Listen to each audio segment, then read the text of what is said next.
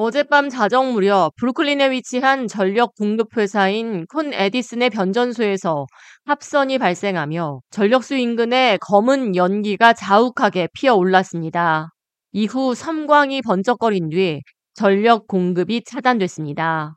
이번 정전 사태는 오늘 새벽까지 이어지며 뉴욕시 곳곳에서는 피해가 속출했습니다.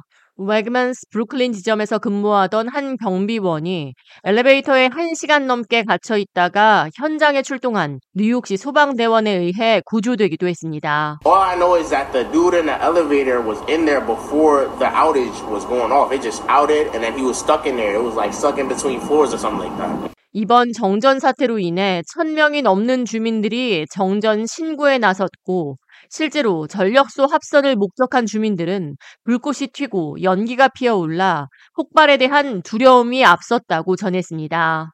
특히 이번 정전 사태로 인해 엘리베이터에 갇힌 사건이 10건 이상 접수됐으며 뉴욕 그랜드 센트럴역과 월스트리트 사이 지하철 내 엘리베이터와 에스컬레이터 운행뿐만 아니라 모든 열차 서비스가 중단됐습니다. 맷 캐시케 콘 에디슨 사장은 장비 간에 합선이 발생하며 이로 인해 전력 공급이 차단됐고 주민들의 불편으로 이어졌다며 오늘 새벽 3시 30분경 전력 공급이 정상화됐다고 설명했습니다. Just before midnight, a piece of high voltage electric equipment failed in this substation.